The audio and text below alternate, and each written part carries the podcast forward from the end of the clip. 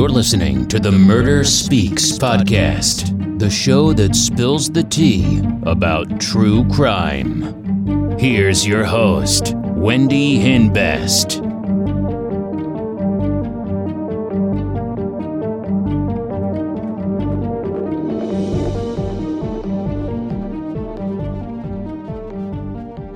Hey, welcome back to Murder Speaks. I hope everyone's having a great week. So, today's real crime story is about 16 year old Marlissa Wells of Austell, Georgia.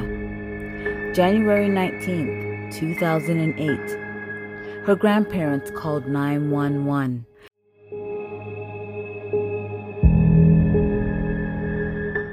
There was no sign of forced entry, and the back door had a small gap in it. The knife drawer had been opened in the kitchen, and there was a trail of blood. There was a little bit of blood on the banister, and there was blood spatter down the stairs and more blood in the bathroom.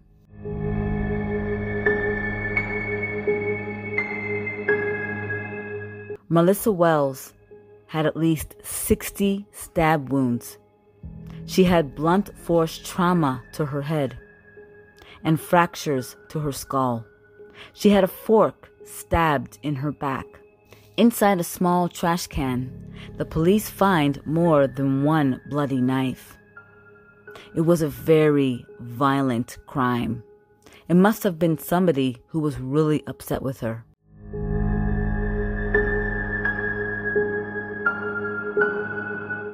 She was living with her grandparents at the time of the murder, and she was sent to live there because they were more strict. She didn't have any problems at school. The police talked to people in her community. A neighbor tells the police that they saw Marlissa let a boy in the house at different times without her grandparents knowing. It was a black male and he had a green car.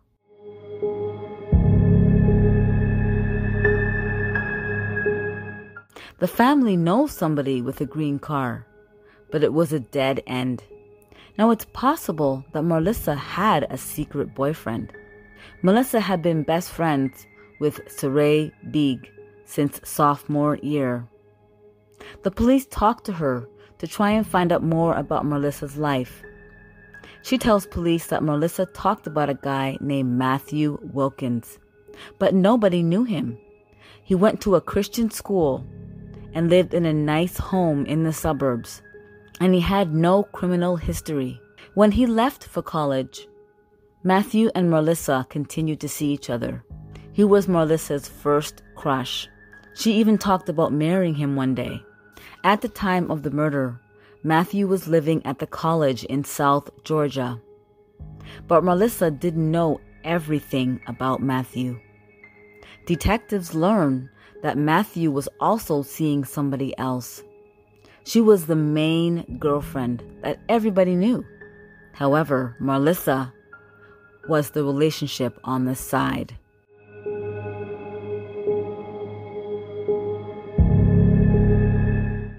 The police interviewed Matthew's girlfriend.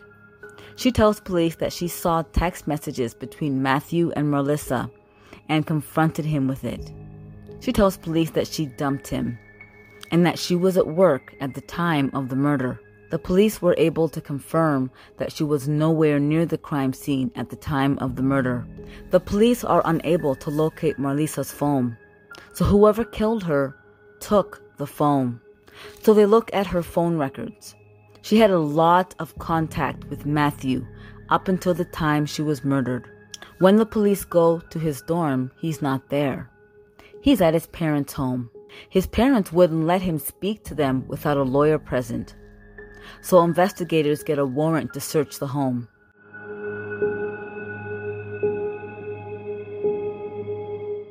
At first, the police didn't find anything incriminating. But then they find a pile of clothes behind the furnace. Wrapped inside the clothing is a pair of white sneakers. But it appears nothing has blood on it. The police send the clothes to the lab for testing and find out the sneakers are not as clean as they look.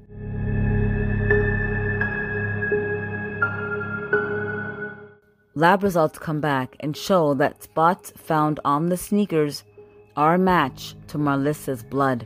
Marlissa's teenage brother Eric goes to the police and confesses a secret. He tells police that while he was visiting his grandparents, he overheard a phone call Marlissa was having where she was being threatened. He also saw threats made against Marlissa on social media, and the threats were being made by Matthew Wilkins.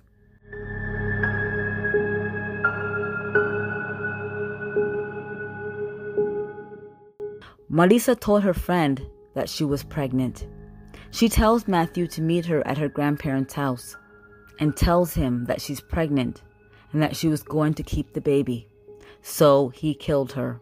He cornered Marlissa in the bathroom in the basement, stabbed her repeatedly, slammed her head into a toilet tank, stabbed her in the back with a fork.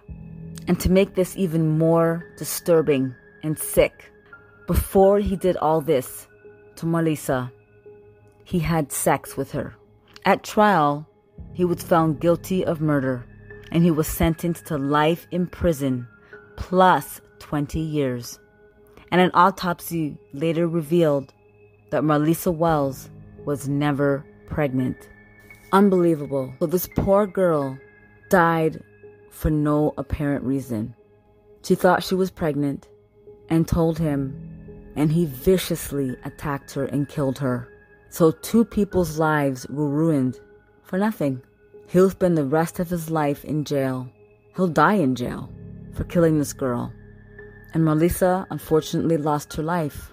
This is a really sad story, and I feel awful for this family. I can't imagine how the mother feels. I mean, she sent her daughter to her grandparents' place because they were strict. They would keep her in line and she'd be safe. And you know, you're supposed to feel safe in your home, and this vicious animal just just took her life without even blinking. It's just awful. Be careful who you trust. You know, there could be a wolf in sheep's clothing. Well, thank you so much for joining me on this week's true crime story. If you like it, please share it. Sharing is caring. And if you are a true crime addict like me, check out my store krystalkiss.com. That's crystal with a K for some murder merch. Start killing it with Krystal Kiss murder merch. Check out my YouTube channel, Krystal Kiss, for more real crime stories. And check out my other YouTube channel, Wendy Boo, where I like to play games like Among Us and Roblox. And check out my other YouTube channel, Puppy Planet, a vlog about all of our adorable little puppies. And I am writing my next book, Sin of Darkness, so stay tuned for that. Check out himbestbooks.com for more information. Thank you so much for listening and join me again on Murder Speaks. Don't forget to subscribe. Thanks. Bye.